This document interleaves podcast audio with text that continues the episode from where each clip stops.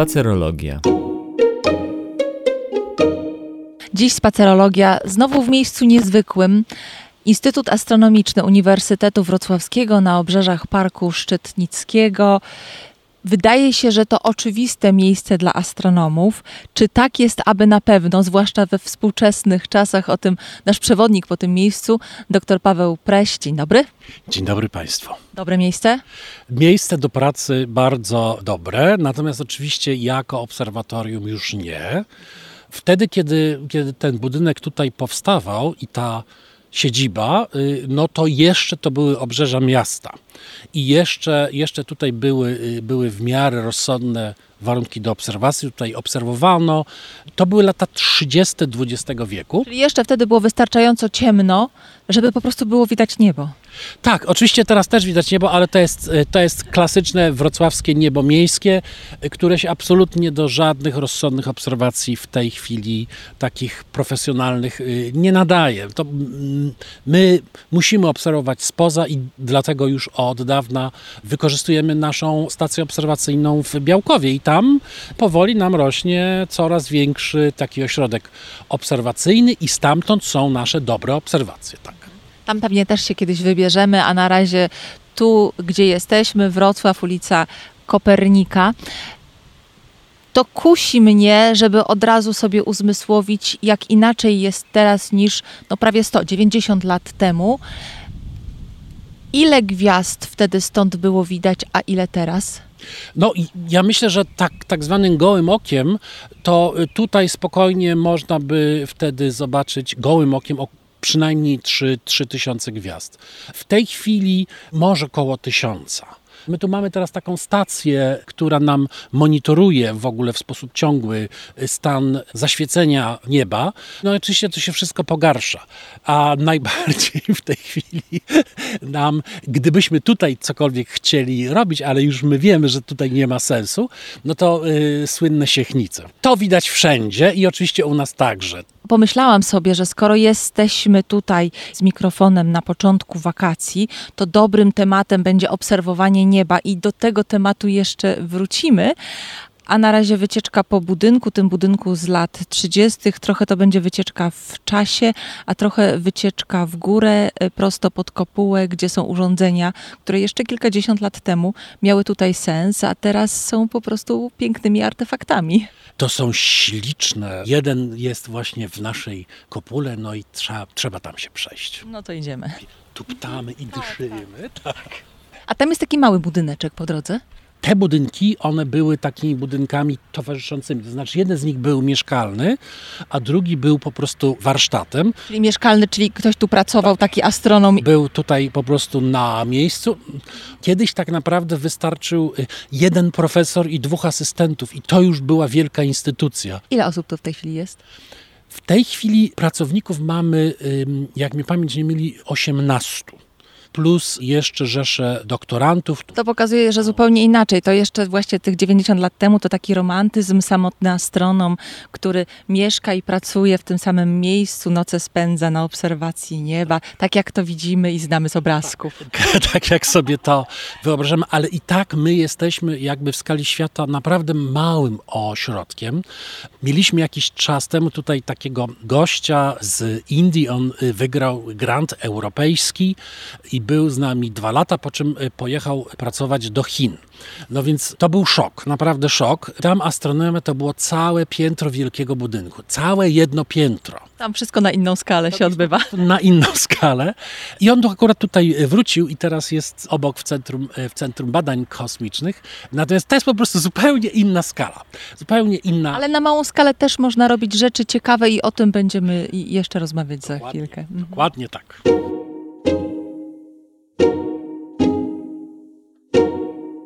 Spacerologia.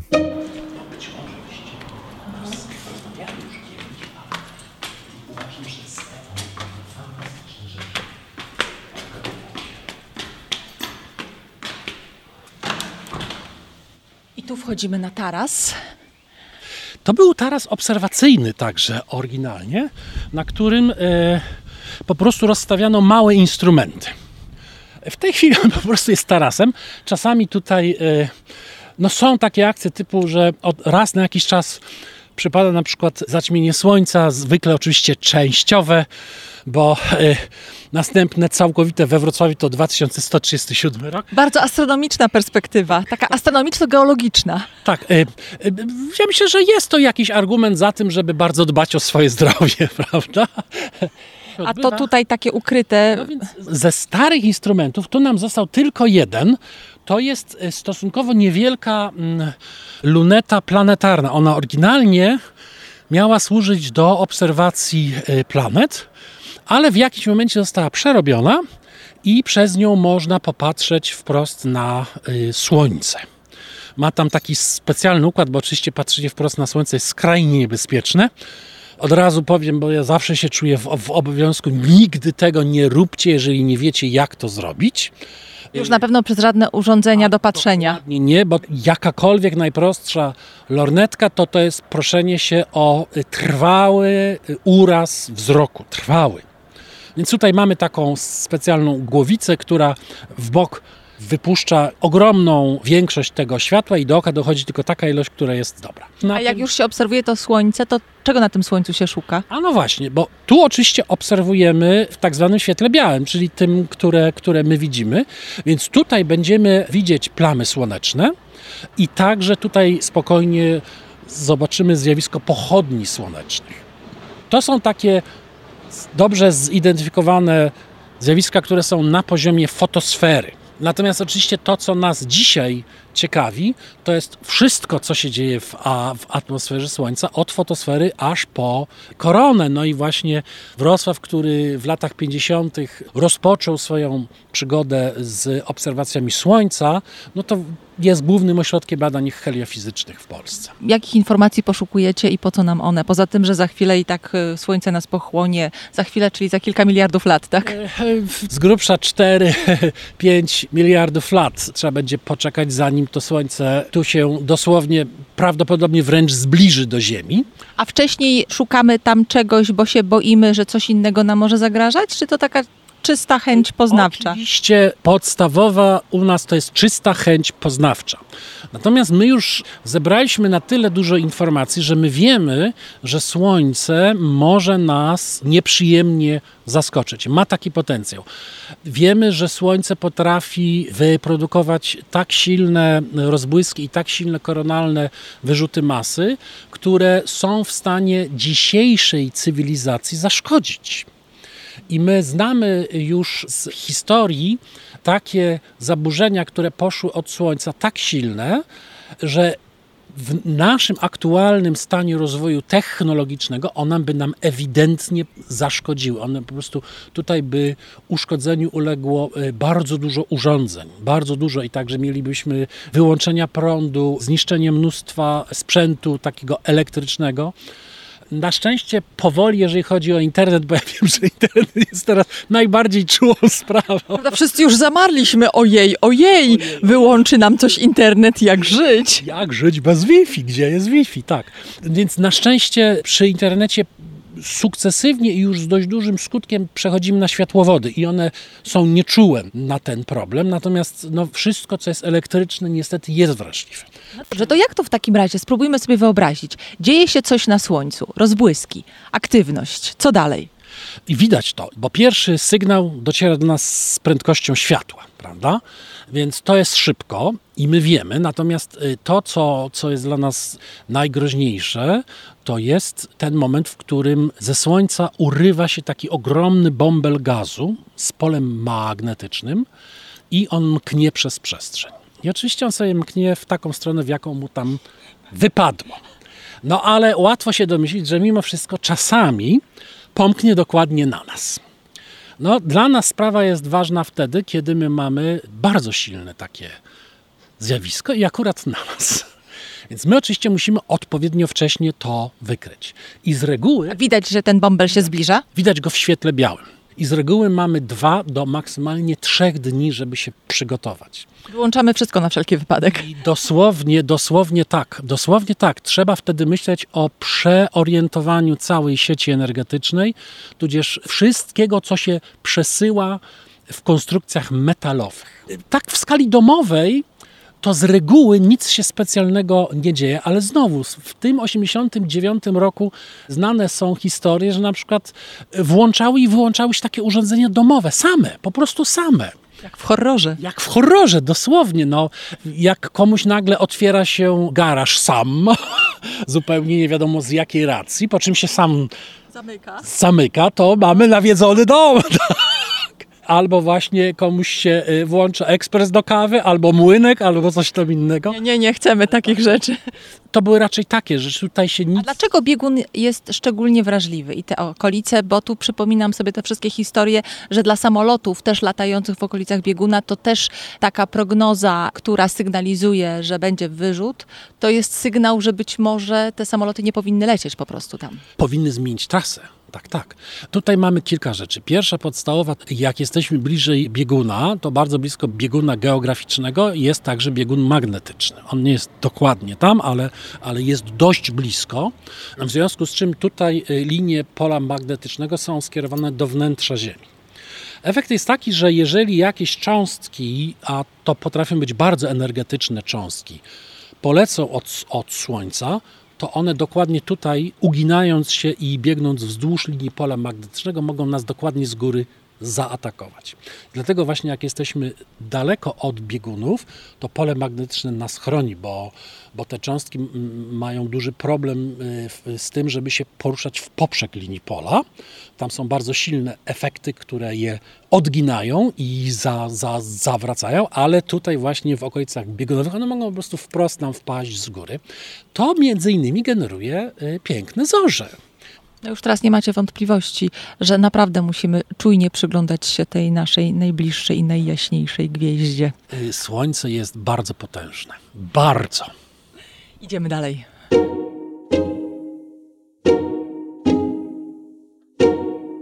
Spacerologia. I kolejny taras. Wchodzimy pod kopułę. I już jesteśmy w tym miejscu niezwykłym, historycznym.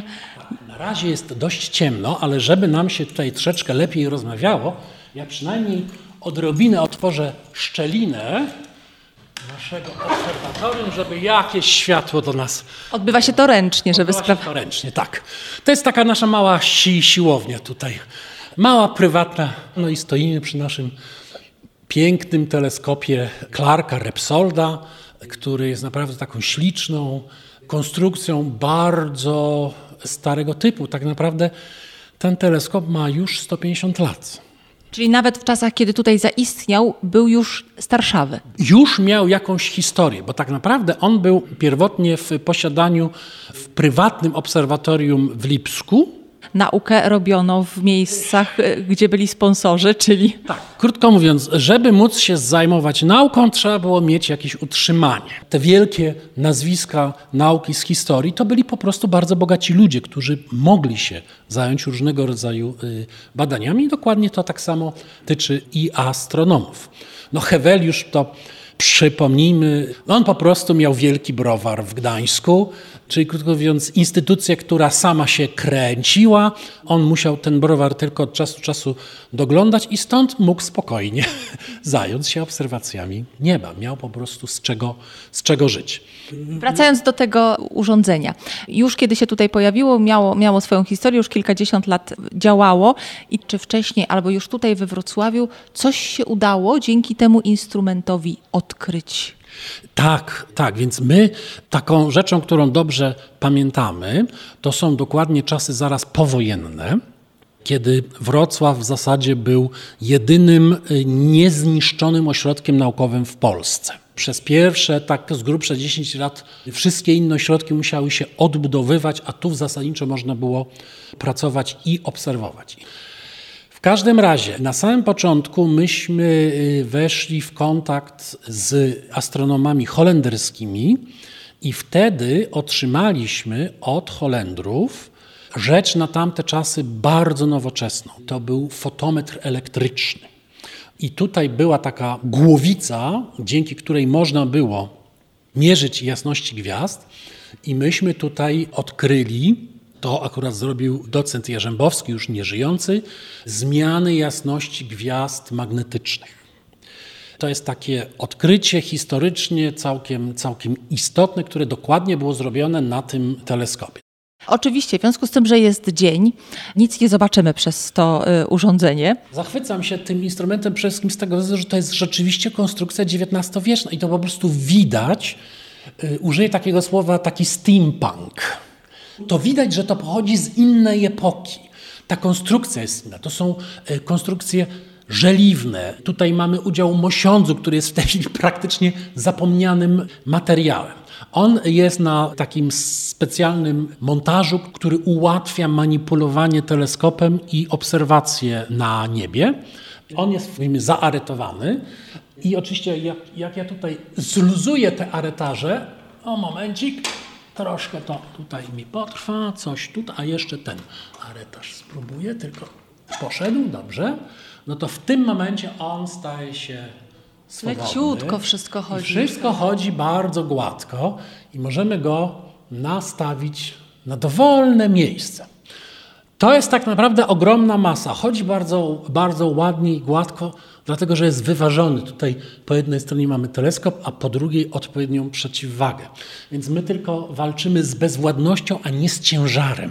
Oczywiście podczas obserwacji my tu włączamy silnik, i teleskop cały czas podąża za obiektem na niebie i dlatego po prostu jak sobie nastawimy i chcemy coś tam obserwować, to nie musimy się martwić tym, że niebo nam się... Że coś tam ucieka, nam, tak. Bo, bo, bo tak nam będzie po prostu błyskawicznie wszystko uciekać z pola widzenia. Przeżył Pan kiedyś taką fascynację, będąc, nie wiem, studentem albo młodym pracownikiem, mającym dostęp tutaj do tego urządzenia, że spędzał Pan godziny patrząc w niebo? Oczywiście, że tak. Oczywiście, że tak. No, ja może powiem taką anegdotę y, z czasów, kiedy byłem na pierwszym roku i to z docentem Bemem, żeśmy tutaj przyszli wszyscy, cały pierwszy rok, na pierwsze takie właśnie przypatrzenie się, jak teleskop działa, co można zobaczyć i docent Bem wtedy tak na pierwszy raz, no najłatwiejsza rzecz, akurat był księżyc, to nam nastawił księżyc. No i to była taka nasza Kolejka nas dużo wtedy nie było, bo to była tylko szóstka osób na roku. A my oczywiście wszyscy tacy, prawda, o matko, przyszliśmy na astronomię, my już jesteśmy profesjonalnymi astronomami, my się już na wszystkim znamy, tratatata. No i podchodzi pierwsza osoba i my słyszymy taki jęk. Wow. Ja tam z innymi na końcu tej kolejki śmieję, ale tutaj, ale tutaj ściemnie, oj, oj, oj, oj. Idzie druga osoba i robi dokładnie tak samo, wow, prawda? No kurczę, zmówili się. No, będą tutaj udawać, że są pod ogromnym wrażeniem. No i w końcu przyszła kolej na mnie. Ja stwierdziłem, że ja nie wdam żadnego dźwięku. Tak. Podszedłem, popatrzyłem na księżyc i tylko usłyszałem, jak mówię, wow. Samo się powiedziało. Samo się powiedziało. Absolutnie samo się powiedziało. Ja autentycznie podszedłem tutaj z intencją, żeby nie, wyda nie wydać z siebie żadnego y, y, dźwięku, żeby nie robić prawda, niczego na, na, na pokaz. Jak ma się dobry instrument, to nawet takie podstawowe, elementarne obserwacje robią ogromne wrażenie. Także sam księżyc jest po prostu tak pięknym obiektem do obserwacji, że to powala. Spacerologia. Ogólnie my y, w większości no, jesteśmy pod wrażeniem tej całej masy wizualnej. Kolorowe galaktyki. Kolorowe tak. galaktyki, te, te, fantastyczne zdjęcia z y, teleskopów kosmicznych, no, y, one na mnie do tej pory robią ogromne wrażenie. To są po prostu fantastyczne rzeczy i... i... Naprawdę kosmos jest taki kolorowy? No dobrze. Dotknęliśmy delikatnie trudnej kwestii. Marketingowa ściemka. E, to jest jednak marketingowa ściema. Całkiem spora część tych takich bardzo efektownych zdjęć to są w ogóle fałszywe kolory. Czujemy się, jakby nam ktoś właśnie mówił, że nie ma świętego Mikołaja. E, troszkę tak. Jeżeli Państwo chcą, to nawet można sobie wyszukać na sieci zdjęcia dokładnie tego samego obiektu w zupełnie różnych tonacjach kolorystycznych. I to są obserwacje. Tak? Oczywiście istnieje coś takiego jak naturalna barwa. Istnieje. Natomiast te naturalne barwy w przypadku wielu mgławic nie są aż tak powalające. Zresztą y, nasz wzrok jest trochę słaby i my musimy mieć naprawdę dużą ilość światła, żeby dobrze rozróżniać barwy. Dużo łatwiej nam jest w ogóle zauważać jakieś słabe źródła światła, ale my wtedy słabi jesteśmy z, z kolei z kolorów. Większość ludzi na przykład nie widzi kolorów gwiazd. Ja o tym wiedziałem, że gwiazdy mają barwy i też przez bardzo długi czas absolutnie no, patrzę na te gwiazdy, jakie barwy? Wszystkie białe. Wszystkie białe, ale teraz ja już widzę. Widzę, tak, widzę. To nie są duże różnice, ale można sobie pokazać niektóre obiekty, gdzie rzeczywiście da się zauważyć, że jednak mają inne odcienie barwne. I jak człowiek się powoli tego nauczy, to widzi. To ja, ja już wiem, które gwiazdy są niebieskie, które są żółte, które są czerwone, pomarańczowe też jestem w stanie zidentyfikować. Praktyka czyni mistrz. To jest praktyka i powiem Państwu, że po raz pierwszy w życiu zauważyłem to podczas y, zaćmienia księżyca. To było jedno z takich całkowitych zaćmień księżyca we Wrocławiu. Te zobaczyć jest dużo, dużo łatwiej, one są, są, są częstsze. I wtedy, jak księżyc całkowicie wszedł w cień Ziemi, stał się znacznie, znacznie ciemniejszy i stał się ewidentnie czerwony, i ja wtedy zobaczyłem, że gwiazdy mają barwy. Leżąc na kocyku w lipcową noc, nie zobaczymy tego. Możemy to zobaczyć. Jeżeli wzrok nam się przyzwyczai, czyli krótko mówiąc, jeżeli odetniemy się od innych źródeł światła, czyli nie wiem, gdzieś nad jeziorem, gdzie tam nam nikt lampami nie świeci i tak dalej, i tak dalej, albo, albo gdzieś, gdzieś w lesie, to po pewnym czasie wzrok się nam na tyle przyzwyczaja, że jesteśmy w stanie zobaczyć, że jednak te barwy są różne, że to nie są po prostu białe gwiazdy. Zostańmy przy obserwacjach, bo rzeczywiście są wakacje, jest lato, okoliczności bardziej sprzyjają temu, żeby na to niebo patrzeć. Z Polski najwięcej gwiazd z jakiego miejsca możemy zobaczyć, gdyby tak polować? A, Izery?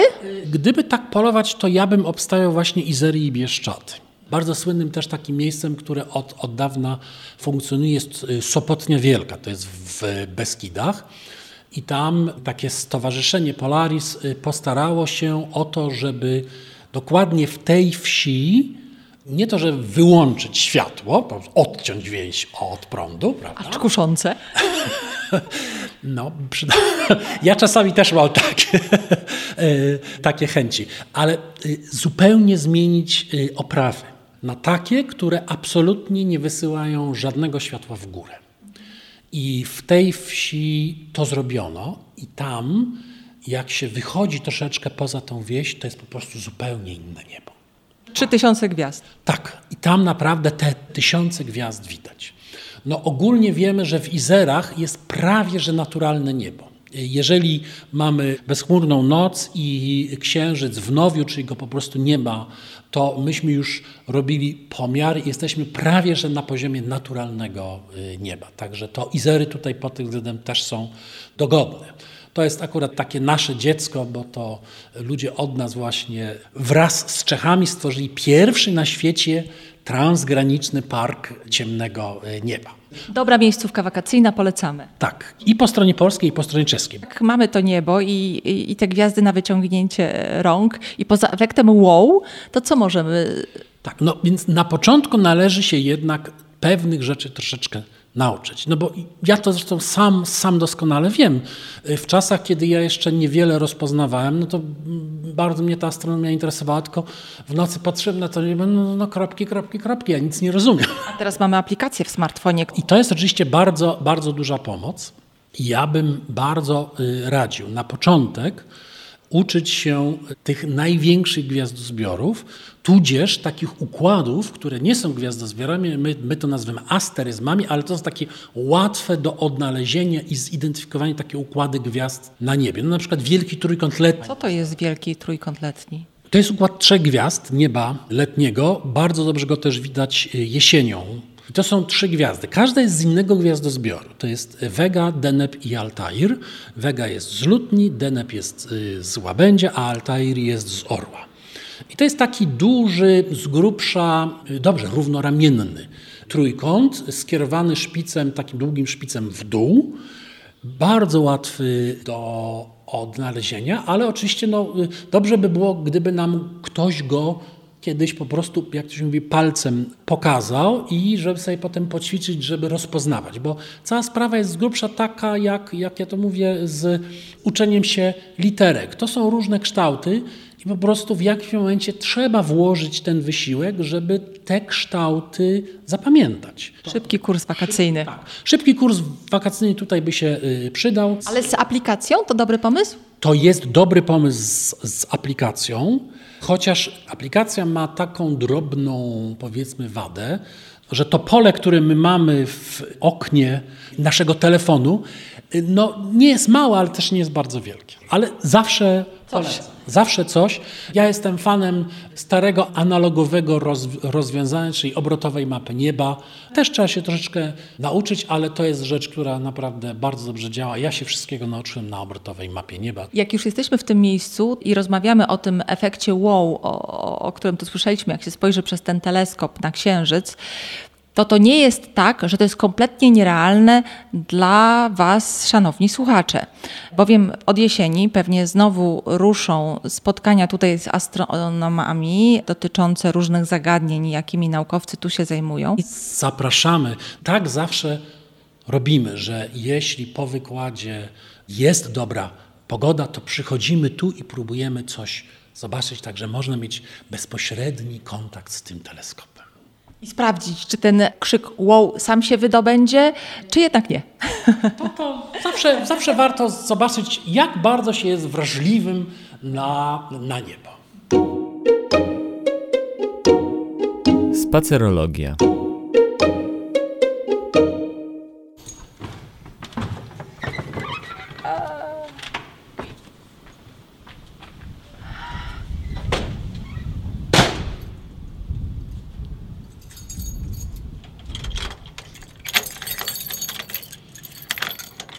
Cenne to na klucz. Musi być zamknięte.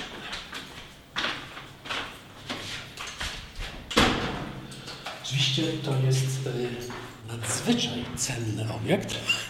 Y, no raczej nie obawiamy się, że ktoś go nam wy, wyniesie, bo tu jest masa taka. Natomiast oczywiście no, y, musimy dawać o, ograniczony dostęp, bo przede wszystkim to jest, to jest bardzo stare urządzenie o... Jest delikatne pewnie. Jest, jest tak naprawdę, w wielu momentach są bardzo delikatne montaże tam. I e, taki ogólny dostęp to było po prostu zniszczenie. Także A jednak ma 150 lat, tak? 150 lat już ma, także to naprawdę... I działa, więc niech działa jak najdłużej. Optyka się z, re, z reguły nie rdzewieje, także dopóty się nic e, z soczewkami nie stanie, to, to wszystko będzie pięknie działać. No i teraz. Aha, bo to też ja tak muszę, ja muszę tu też okay. Brzęczę I teraz prawda na temat e, pracy współczesnych astronomów. Jest jakieś coś, co w gabinecie doktora Presia, co wygląda na jakąś lunetkę, jakieś coś takie, co kojarzymy, że można by obserwować niebo, ale oczywiście podejrzewam, że głównym i najważniejszym elementem jest komputer. Po prostu komputer, tak. Tak, y, my oczywiście wiemy, samo dokonanie obserwacji to jest rzecz ważna. Natomiast te dane uzyskane trzeba później przeanalizować, a przede wszystkim przygotować do analizy. Ponieważ no, jak my się uczymy, to my wiemy, że na to, co zmierzymy, wpływa bardzo wiele różnych zjawisk. I w momencie, kiedy chcemy uzyskać odpowiednio wysoką precyzję, to, to my musimy poznać wpływy bardzo wielu rzeczy i musimy te wpływy odjąć. No i tu po prostu się liczy. Zresztą astronomia. To liczenie. To jest liczenie. A tu westchnęłam w głębi duszy, bo jestem po kursie astronomii jako geograf z wykształcenia. Nie pamiętam, żebyśmy dotarli tam na górę kiedykolwiek, ale pamiętam, że coś próbowaliśmy liczyć. Nie pamiętam co. No, takie podstawowe rzeczy, pra, prawdę mówiąc, na tych wykładach się, się robią, ale y, bez dwóch zdań. Zresztą zwrócę Państwu uwagę, bo takim pierwszym miejscem, w którym we Wrocławiu znajdowało się obserwatorium, to jest słynna wieża matematyczna Uniwersytetu. Wszyscy wiedzą, że ona się nazywa wieżą matematyczną i ona się nazywa wieżą matematyczną, bo służyła astronomom astronomom. I nawet te urządzenia takie sprzed już tutaj więcej niż 100 lat tam są. Są, są, o, tam są znacznie starsze niż, niż tutaj. Dlaczego? Ponieważ astronomia od samego początku było wiadomo, że to wszystko trzeba liczyć. Astronom był kojarzony przede wszystkim z matematykiem, który musi przeliczać i rozpoznawać ruchy na niebie i je odpowiednio interpretować. Współcześnie bardziej jesteśmy kojarzeni z fizyką. To z tego względu, że właśnie w XX wieku pojawiły się zupełnie nowe, nowe metody i nowe możliwości i my, my bardziej żeśmy weszli właśnie z tego liczenia ruchów bardziej w interpretację fizyczną tego, co co my widzimy, a w XIX wieku to były głównie, głównie analiza ruchów ciał. I to była, to była naprawdę zaawansowana matematyka i metody, co do których ja nawet się cieszę, że ja już dzisiaj nie muszę się tym posługiwać. No, uczyliśmy się, się tego, ale dzisiaj to się robi inaczej. Przede wszystkim musimy te dane zredukować, a potem zinterpretować, i to się wszystko opiera o modele matematyczne. Taka jest rzeczywistość astronoma. Nie te obserwacje, tylko żmudne przeliczanie tych wszystkich danych. A te dane to skąd się bierze? Oczywiście możemy obserwować sami. Jeżeli umiemy, jeżeli mamy odpowiedni sprzęt, możemy sami. Natomiast teraz mamy taką fajną epokę, która wciąż się rozwija i ona jest związana z tym, że spróbowaliśmy wynieść y, różnego rodzaju instrumenty poza atmosferę. To jest niestety kosztowne, no bo wysłanie czegoś poza atmosferę zawsze y, kosztuje. Słynny teleskop Hubble'a na przykład. Na przykład, tak, tak. Że nie wspomnę o Jamesie Webbie, który wielokrotnie pobił koszty teleskopu Hubble'a. Wielokrotnie. Ale po prostu jakość tych obserwacji uzyskanych spoza atmosfery bije na głowę to, co my jesteśmy w stanie zrobić tutaj z Ziemi. Nawet w wypasionych obserwatoriach na Atakamie? Tak, tak, tak. Y, my na tamtych obserwatoriach y, dzisiaj no, jesteśmy w stanie zrobić obserwacje o porównywalnej ostrości obrazu do tego, co uzyskiwał teleskop Hubble'a i będzie także uzyskiwał James Webb. Natomiast my jesteśmy bardzo ograniczeni do tego wąskiego zakresu fal, widzialnych, które przechodzą przez atmosferę, a tam na zewnątrz nie mamy tego ograniczenia, nic nas nie blokuje. I teleskop Hubble'a obserwował bardzo dobrze także w ultrafiolecie. James Webb będzie świetnie obserwował, już w zasadzie obserwuje w podczerwieni, z czym my tutaj na Ziemi mamy już kłopot. Jesteśmy w stanie czasami troszeczkę coś tam uzyskać, ale jeżeli chodzi o, o ultrafiolet, to, to w zasadzie at, atmosfera nas stawia po prostu pod ścianą, nie i koniec, nie przepuszczę. Natomiast y, w podczerwieni no, mamy pewne pasma przezroczystości, ale tylko w tych pasmach jesteśmy w stanie obserwować, a nie w ogóle w całym widmie. Także tutaj jakość jest znacznie większa. Płynie sobie taki strumień danych. Rozumiem, że tego są miliony. Dosłownie. To są straszne ilości gigabajtów danych. I gdzie one wpadają? Jest jakiś one... wspólny worek? Tak, jest wspólny worek. To są specjalnie budowane centra danych, gdzie to wszystko spływa. No, współcześnie takim najbardziej masowym, y, takim wręcz przerażająco masowym obserwatorium, które daje po prostu takie kolosalne ilości danych, to jest Gaia, taka misja Europejskiej Agencji Kosmicznej, dzięki której myśmy naprawdę z dużą precyzją dokonali mapy z grubsza jednej czwartej naszej galaktyki. To są precyzyjne dane o z grubsza dwóch miliardach gwiazd. I to wszystko musi, y, musi gdzieś spłynąć, i tam podlega różnego rodzaju procesom przetwarzania danych, żeby wydobyć te rzeczy, które, które są, są dla nas interesujące, a także są po prostu potem dostępne. Więc w większości my po prostu działamy teraz tak, że mamy bardzo wysokiej precyzji, doskonałe dane, których byśmy nawet tutaj z, y, z Ziemi nie byli w stanie y, uzyskać. One są właśnie spoza atmosfery, więc oczywiście, że lepiej jest wziąć lepsze dane niż gorsze. One są ogólnie dostępne? W tej chwili właśnie ze względu na tak straszną masowość są po prostu od razu ogólnie dostępne. Kiedyś na samym początku, kiedy to było jeszcze nowum, no to jeszcze były tak zwane lata karencji, prawda? Czyli krótko mówiąc, ci, którzy wyłożyli pieniądze na stworzenie jakiejś misji, to mieli na przykład przez rok tylko dla siebie, a potem były upubliczniane. Pamiętam takie obserwacje z teleskopu SXT, na którym ja działałem i tam właśnie tak było, że żeby mieć bliższy dostęp, to trzeba było być w tej instytucji, prawda? A dla reszty świata to dopiero po roku się te dane otrzymywało. Teraz żaden nawet jeden ośrodek, nawet całkiem duży, nie jest w stanie przetworzyć tych danych, y, więc to się po prostu od razu wystawia na świat. Oni wystawiają, a jak się czerpie z tego?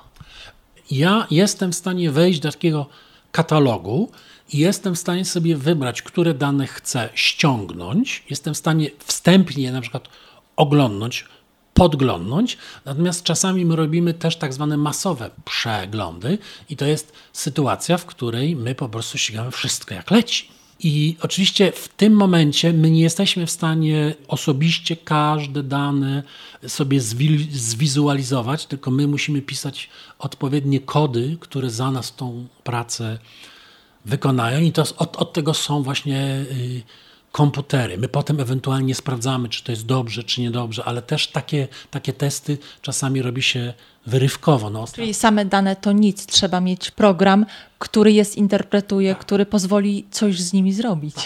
Także współczesny astronom to jest przede wszystkim bardzo dobry programista. Od czego zależy sukces? Od pomysłu jednak. Pomysł. Pomysł, Pomysł czyli wiem, czego szukam? Wiem, czego szukam i wiem, co prawdopodobnie jestem w stanie w tych danych znaleźć. Jak to w nauce, jakaś teza robocza po prostu. Musi być teza robocza, tak jak w każdej nauce. Proszę pamiętać, że to jest tak, że my się zawsze poruszamy na tak zwanym brzegu. Czyli krótko mówiąc, my już coś wiemy, ale niektóre rzeczy są, są niesprawdzone i my tylko przypuszczamy, że to tak może być, są niesprawdzone, bo po prostu jeszcze nikt w ogóle się za to nie wziął. W całej historii ludzkości nikt w ogóle jeszcze tego nie sprawdzał. I my to robimy. Musimy mieć taką roboczą hipotezę, takie rozsądne przypuszczenie naukowe, i wtedy. Z tych danych szukacie potwierdzenia. Szukamy, czy rzeczywiście to się potwierdza, czy też właśnie się w ogóle nie potwierdza. To y, nauka nie jest prywatnym wymysłem. No, ale ja jednak sądzę, że to jest tak. To jest pewien poziom dyskusji, ale absolutnie niewystarczający. Nauka się na tym nie kończy, typu, bo, bo mi się tak wydaje, bo ja jestem mądrzejszy, więc ja mam rację. Nie, my musimy znaleźć potwierdzenie w obserwacjach, czy powiedzmy jak fizycy w wynikach eksperymentów. Tu trzeba to potwierdzić, że rzeczywiście w naturze coś takiego się dzieje, a nie, że mi się wydaje, że, że ten świat tak wygląda, a nie inaczej. Więc y, oczywiście tutaj można się niestety nadziać, bo na przykład nasz pomysł nie jest wystarczająco dobry i mimo, że wydaje nam się, że coś powinno być, w ogóle tego nie widzimy. No nie widzimy, nie widzimy. I to jest też taki troszeczkę minus y, nauki, że naukowcy potrafią się na przykład na ileś lat wpuścić w temat, który im nic nie przyniesie. Nie? To jest frustrujące. Wyobrażam sobie. A teraz nad jakim tematem grupa, w której Pan działa, pracuje, czyli czego szukacie w tych komputerach? Teraz mamy fantastyczne dane z misji TESS.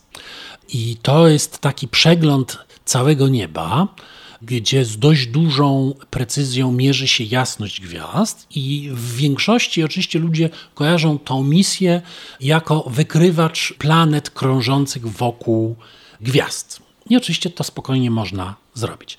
Natomiast my koncentrujemy się teraz przy rozbłyskach na tych gwiazdach, bo ogólnie rzecz biorąc, to co się dzieje na Słońcu, to i tak myśmy już sobie mówili, że potrafi nam zrobić niezłe kuku, ale to i tak w porównaniu z tym, co się dzieje na innych gwiazdach, to są Michałeczki. Czyli tam to dopiero potrafi się dziać? Oczywiście dla nas to jest spokój. To raczej byłby kłopot dla ewentualnych mieszkańców planet, które krążą wokół tamtych gwiazd. To jest prawda. Był. Czyli jeśli chodzi o gwiazdę, to nam się dobrze trafiło. Tak. Jeżeli chodzi o gwiazdę, to my jesteśmy na takim etapie, że ona już jest dość spokojna. Ale jak była młoda, to też wywijała. Wywijała znacznie silniej niż teraz. No i Tutaj mamy ogromne, ogromne pole do popisu. Akurat właśnie już jesteśmy po recenzji i wysyłamy taką, taką wielką pracę z przeglądu wszystkich obserwacji te z pierwszych trzech lat obserwacji i udało nam się też y, już wysłać taką bardzo fajną pracę, gdzie pokazujemy jakby dodatkową procedurę, która jeszcze nam wzmacnia skuteczność wykrywania rozbłysków na innych gwiazdach. Także mamy teraz... Czyli to jest tak, z jednej strony praca, która pokazuje, że gwiazda za młodu potrafi nieźle szaleć, czy coś jeszcze? Więc chcemy potwierdzać pewne mechanizmy, bo my już całkiem sporo wiemy na przykładzie Słońca i generalnie spodziewamy się, że gwiazdy nie powinny pod względem właśnie aktywności rozbłyskowej pokazywać innych procesów, że to powinien być przeskalowany proces, ten, który widzimy na Słońcu, tylko po prostu w większej skali. I tu potrzebujemy odpowiednich ilości obserwacji. Niestety niektórych nie będziemy w stanie uzyskać. Na przykład nie możemy uzyskać y, dobrych obserwacji dla rozbłysków, jeżeli chodzi o twarde promieniowanie rentgenowskie, a to dla Słońca to jest po prostu świetny, świetny materiał. Jeżeli mamy obserwacje w miękkim, w twardym i w, i w świetle widzialnym, to po prostu już mnóstwo możemy o takim zjawisku powiedzieć. Tutaj jest troszeczkę gorzej, ale z kolei działamy na kolosalnej bazie zjawisk. I to pozwala nam naprawdę skategoryzować, bo są bardzo różne gwiazdy, każda o innym poziomie aktywności. Także my jesteśmy w stanie bardzo wiele procesów prześledzić. Również to na przykład, jak zmienia się poziom aktywności ryzykowej z wiekiem. Znowu, już wcześniej już mieliśmy pierwsze podstawowe wskazania, jak, jak to się dzieje, ale tutaj wiele rzeczy można, można sprawdzić, jak to dynamo magnetyczne funkcjonuje na różnych gwiazdach i jakie daje poziomy aktywności. Mówiąc, obserwacja tylko jednego Słońca to nie jest wszystko. Czyli jak brzmiała teza i czy została potwierdzona? Generalnie mamy tutaj kilka tez, które chcielibyśmy sprawdzić i mamy wielką chęć, żeby spiąć z sobą obserwacje rentgenowskie dla gwiazd z obserwacjami w świetle białym. Tu trochę kłopot jest, ale będziemy dalej działać w tej sprawie. Natomiast taką bardzo ciekawą tezą jest to, że my wiemy, że dla gwiazd mało masywnych w pewnym momencie dynamo magnetyczne musi zmienić swoją postać, ponieważ jak idziemy do gwiazd coraz mniej masywnych, to w pewnym momencie dla wystarczająco małych mas gwiazda staje się całkowicie konwektywna. I nikt do końca nie wie, jak w takiej gwieździe działa to dynamo. I my po prostu chcemy. Ta siła taka ta, ta, rozpędowa. Tak. który właśnie napędza tą aktywność i który skutkuje tymi rozbłyskami. I my bardzo chcemy się przyjrzeć, czy coś na tej granicy, coś się zmienia, czy my obserwacyjnie jesteśmy w stanie pokazać, że rzeczywiście tam zmienia się charakter tej aktywności. I zarówno wynik że zmienia się, jak i wynik, że jednak się nic nie zmienia, to są oba bardzo ważne wyniki. Temu się bardzo, bardzo chętnie przyglądamy. Ja akurat w tej grupie jestem tym sceptykiem, który mówi, no wiecie, no ale ta istotność nie jest taka wysoka, prawda? Więc może nie wysuwajmy aż tak odważnych. jestem raczej tym, który pilnuje, żeby nie rzucić w świat odkrycia, które tak naprawdę może być pomyłką, prawda? Ale tak jak mówię, i takie rozwiązanie, i takie rozwiązanie dla nas, jako dla, dla ludzi, którzy zastanawiają się, jak te mechanizmy napędzania pól magnetycznych w gwiazdach funkcjonują, są bardzo istotne. Bo poznajemy wszechświat, czy możemy z tego jakiś czajnik z gwizdkiem zrobić? Przede wszystkim poznajemy wszechświat. W tej chwili czajnik z gwizdkiem dla nas to przede wszystkim są badania samego Słońca. Bo jednak od gwiazd tutaj te sygnały, które do nas dochodzą, są mimo wszystko ze względu na te ogromne odległości bardzo, bardzo słabe, więc one nie wpływają. Ale dzięki lepszemu opisowi możemy także lepiej zbudować model dla samego Słońca. Także tutaj też taki nieco bardziej bezpośredni zysk się ma prawo pojawić. To ja życzę, żeby te dane zatańczyły i ułożyły się w taki wzór, który da odpowiedzi na te wszystkie pytania. I będziemy tego bardzo pilnie szukać. Bardzo dziękuję za dzisiejszą wycieczkę. Byliśmy w Instytucie Astronomii Uniwersytetu Wrocławskiego, a przewodnikiem był dr Paweł Preś. Bardzo dziękuję. Dziękuję bardzo.